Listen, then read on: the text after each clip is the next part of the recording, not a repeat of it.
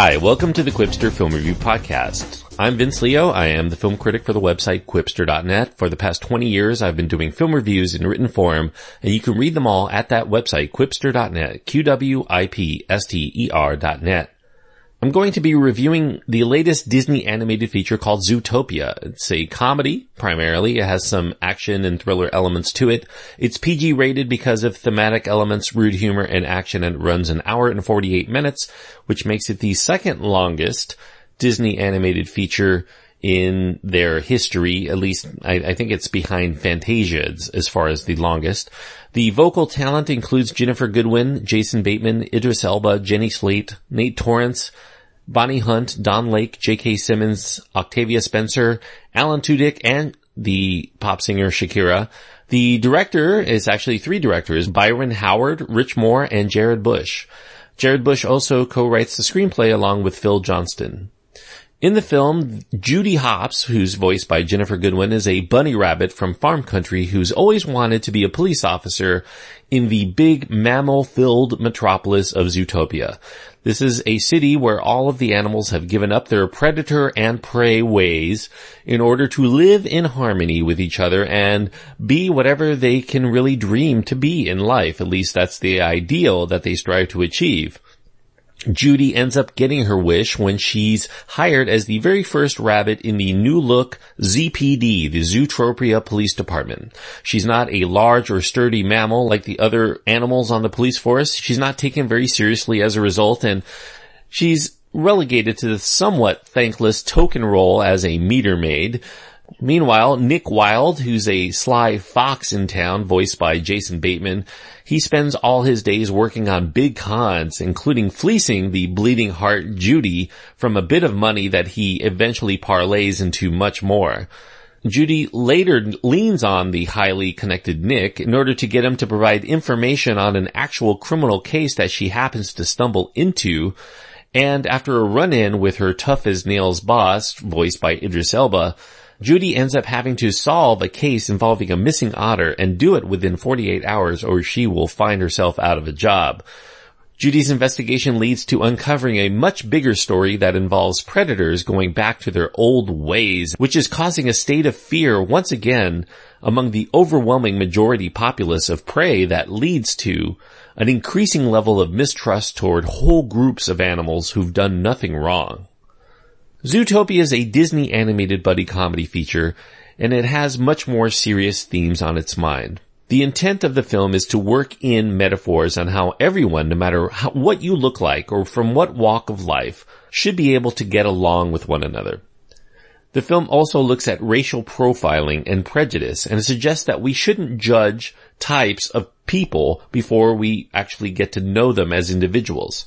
In some ways, I think that this will remind some viewers, especially older viewers, of Who Framed Roger Rabbit in the way that it tells its tale. And Who Framed Roger Rabbit was also a detective story that had a message of tolerance to it. Although Zootopia does not have that live action human component that made the Robert Zemeckis flick unique for its era.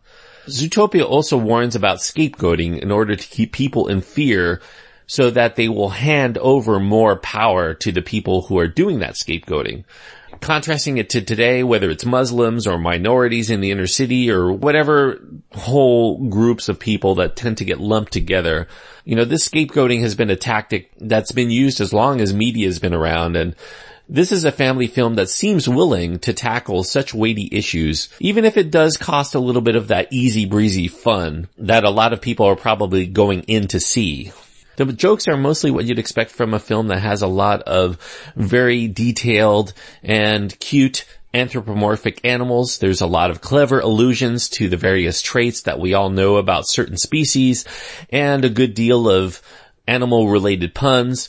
One of the better gag set pieces involves following a lead at a naturalist colony where the animals can be free of their clothing much to the unease of the relatively conservative Officer Hopps.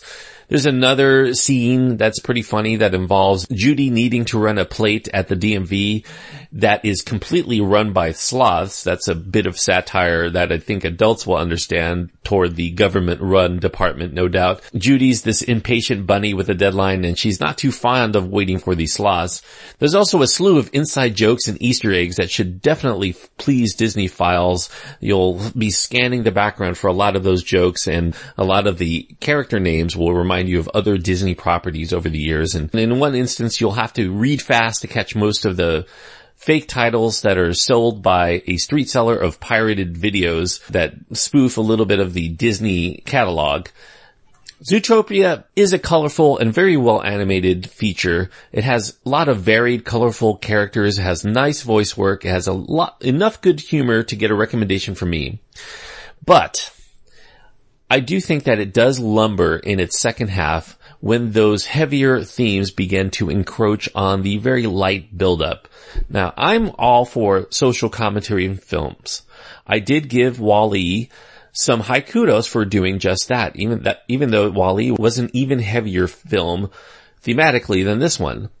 However, there's something about Zootopia's tone that I do think becomes inconsistent as a result, and though the many credited writers try to keep the gags zinging and the pace very zippy, the film does begin to experience a degree of drag when the story begins to wade through deeper waters. And unfortunately, that's most of the last 45 minutes, which I didn't like as much as the build-up. Now, while I agree wholeheartedly with the themes that are against prejudice and profiling and scapegoating that the filmmakers are trying to impart to the world's children, I don't think that it's altogether successful as a narrative, as a film, as a story in marrying that sugary sweet comedy with the more potent medicine that it's delivering to you underneath. In a way, it's a bit like going to a real zoo. It's always fun to see such beautiful creatures just right before our eyes and, and with a lot of variety to see.